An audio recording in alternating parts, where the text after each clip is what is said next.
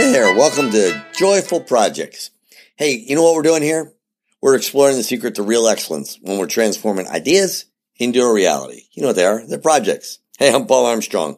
And you know what? This podcast is for those of you who are sincere about what it takes to accomplish a project in a truly meaningful way, to transform what is just an idea into a reality with more than just getting it done. Okay. I'm sharing what I've had the blessing to learn over a lot of years from being with a lot of teams. So, yep, you're going to hear a lot that echoes what's in books on project management.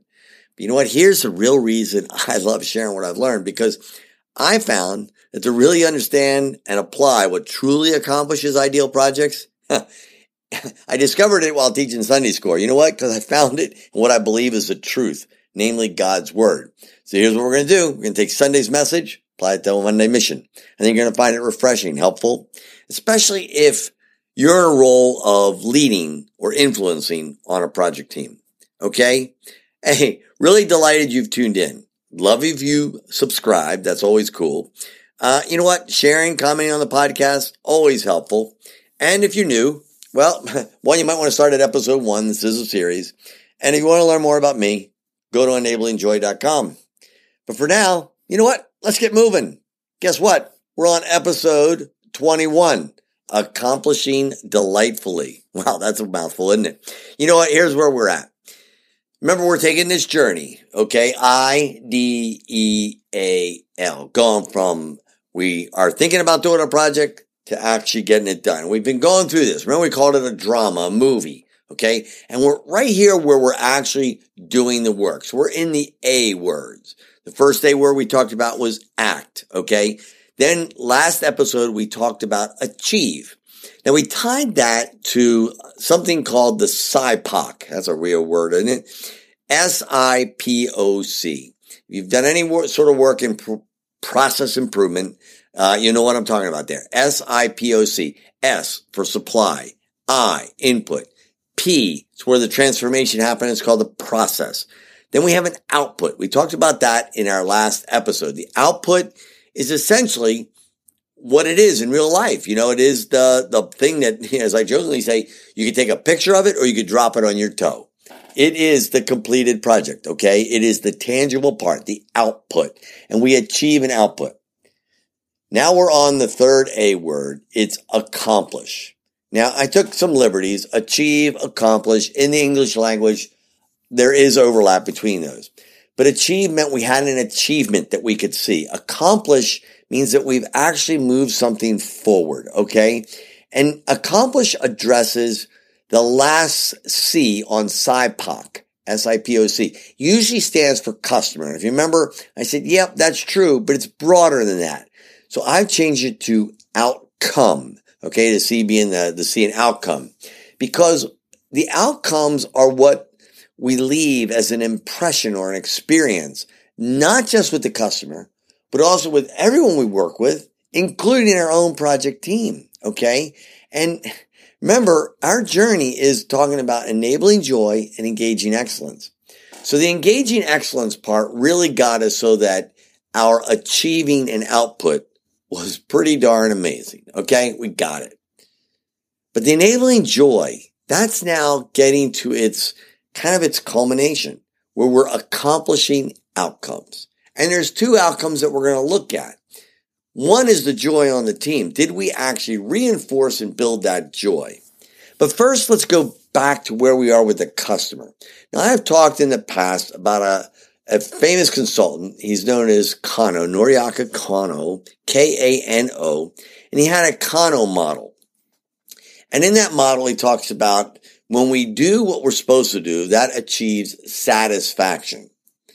But when we go above and beyond, or when we go kind of, you know, thinking in a different direction or more holistically, we stand a better chance of delighting our customer. And they, they operate at the same time. If you only delighted and you didn't actually achieve the output, that doesn't work. Okay. And if you only achieve the output didn't work on delight, well, the best you did was kind of break even at that point. You achieved minimum dissatisfaction. All right. Is really how it's expressed. So we're going to talk about accomplishing. So let's put it in the reference of that Kano model. So, so let me give you an example here. uh, let's say that your project is you need to get from here to there with your family on a trip, okay? It's like maybe a five hour drive away, all right? Well, you could achieve the output, right? You could get there. And people get out of the car and say, oh, look, we're, we're here at the vacation spot. Fantastic. But how did you get out of that car? How was that car right? How did you set up the start of this vacation? I mean, I could put my nose in the grindstone and say, all right, everybody pile in. Five hours from now, we're going to pile out. I don't care who's got to go to the bathroom. I don't care, you know, how, who's hungry. We're going to get there. Okay. And by the way, I'm going to take the shortest route. Okay. I don't care if it's full of potholes. I'm going to take the shortest route. I don't care if it goes to a, you know, some dangerous area. Well, think about that. When we reach the end, okay, we've gotten the correct output, but what's the outcome? A bunch of very unhappy people, a bunch of maybe angry people starting a vocation, uh, not a vocation, a vacation. Okay. That's a terrible outcome, isn't it? It's a terrible input to the vacation week, isn't it? So that's, that's why we as project leaders have to be very, very attuned to not just that we got it done. But how did we direct this whole movie? That's why the IDE steps focus equally on engaging excellence and enabling joy so that we know that going back to our driving metaphor, that we're going to have, that the, the ride itself sets the stage for an awesome vacation. Okay. Instead of being the thing that we have to endure to get to vacation. That's what we don't want a project is. There's something we endured to be able to achieve the output. So a way to look at this is that, you know, when we look around at the team, we have a pretty simple question we can ask them at the, at this part of the project cycle. Okay. Would you want to do it again? Would you want to do it again? And when folks emphatically say absolutely yes, well, then we know we've been enabling joy pretty well along the way. But people are like, man, I don't want to ever live through this again. Well, we might have gotten excellence. We might have gotten a great output. But man, oh man, we lost a bubble on, on actually enabling joy somewhere along the road. Somewhere along those I, D, and E steps, mm, we didn't do it all, did we? So that's that's the team standpoint. On the customer standpoint, Kano gives us a really cool couple of questions we can ask. And and that is where when we kind of you know, simply put, we're saying going above and beyond. That's it's really that's probably not the greatest description. It's did we seek to better understand where the customer is and how they needed or were going to use this output so that maybe we could put a little shine on it that the, the customer didn't ask for. Or, and the question we ask is, Hey, customer, would you be pretty excited if we also did this? And, and then the flip side to that is, how would you feel if that was never there? If it was gone? And that would help us. So, so in my book, I have this Kano tool that really allows you to ask these questions and then rack and stack the answers so that you would know, wow, doing this would really, man, just superstar our engagement with the, with the customer. That would truly delight the customer, not just satisfy with our output. We would actually accomplish true customer delight. That's a pretty darn ideal way to go. Now let's take it back to our own team and let's, let's put our, let's step back and remember we're Christians who happen to have been given this blessing to lead a project. So I'm going to read from, from Luke, uh, Gospel of Luke, chapter 12. I would start at verse 13 to set the stage, okay? So someone in the crowd said to him, Teacher, tell my brother to divide the inheritance with me. Jesus replied, Man, who appointed me a judge or an arbiter between you? Then he said to them, Watch out. Be on your guard against all kinds of greed.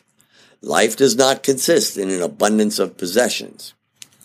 And he told them this parable. The ground of a certain rich man yielded an abundant harvest. He thought to himself, what shall I do? I have no place to store my crops. Then he said, this is what I'll do. I'll tear down my barns and build bigger ones. And there I will store my surplus grain. And I'll say to myself, you have plenty of grain laid up for many years. Take life easy, eat, drink, and be merry. But God said to him, You fool, this very night your life will be demanded from you. Then who will get what you have prepared for yourself? This is how it'll be with whoever stores up things for themselves, but is not rich toward God. Then Jesus said to his disciples, Therefore I tell you, do not worry about your life, what you will eat, or about your body, what you will wear.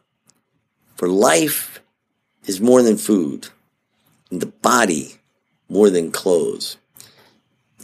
You know, that parable about the, the guy in the barns, it just strikes me because Jesus, you know, has God saying, you fool. And, and, you know, we're business people maybe. And we're thinking, well, that seemed to make sense to me. You know, you could even sort of misapply the story of Joseph, you know, and with Pharaoh and telling Pharaoh, hey, you're going to have seven years of, of great harvest, seven years of famine. So while the, we have the great harvest, let's build big storehouses. Now, what's interesting is remember in the, in the Joseph story there, it's a story about relying on God. Okay. The Pharaoh gets a dream. Joseph interprets it and the Pharaoh relies on it. This is a faith story there. That's not where Jesus' parable is pointing to. It's, it's really, a, hey, well, look at this. I can take care of myself. In essence, almost letting go of a need for God. Okay. And that's what we have to be careful of. You know, if we've gotten this great output, we're thinking, hey, look at this. You know, we got this project done in record time, under budget, blah, blah, blah, blah, blah. And, and you're rightfully, I would say, celebratory about that achievement. Okay. Now we have to look real hard. Did we accomplish something that was better for everybody in terms of their life? Okay. Did we love our project team as we love ourselves? Did we love our customer as we love ourselves? Do we love our regulators as we love ourselves? Because that then means that hopefully we're also following and that we're loving God with our whole heart, mind, and soul. Our whole heart, mind, and soul. Wow. So we have to be rich toward God. Okay. Rich toward God. And when we're rich toward God, and then we're living that other great commandment, love your neighbor as yourself. We're more ready to accomplish the real outcomes that we want, that we've made people's lives better.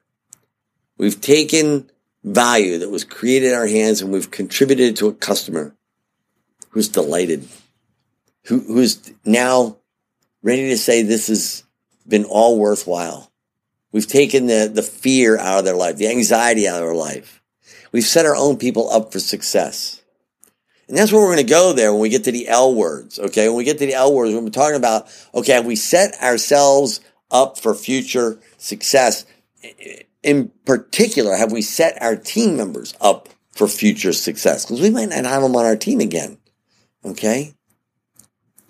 So we accomplish outcomes.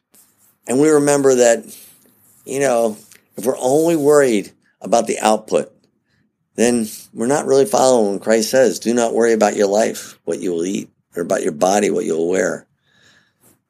For our lives are more than food and our bodies more than clothes. The outcomes that we help accomplish with our team probably overshadow even what we achieved with the output. And that is because we have enabled joy. We have created customer delight. We're at that point where we're seeing the brilliant sunrise. We're seeing the, the new day. We're, we're seeing the result of enabling joy and engaging excellence. We don't want to just stop here. So we're going to talk about the, the last three steps, our L words. That'll be in the next several episodes. Meanwhile, this has been a lot of fun being with you this week. You take care and we'll see you next time.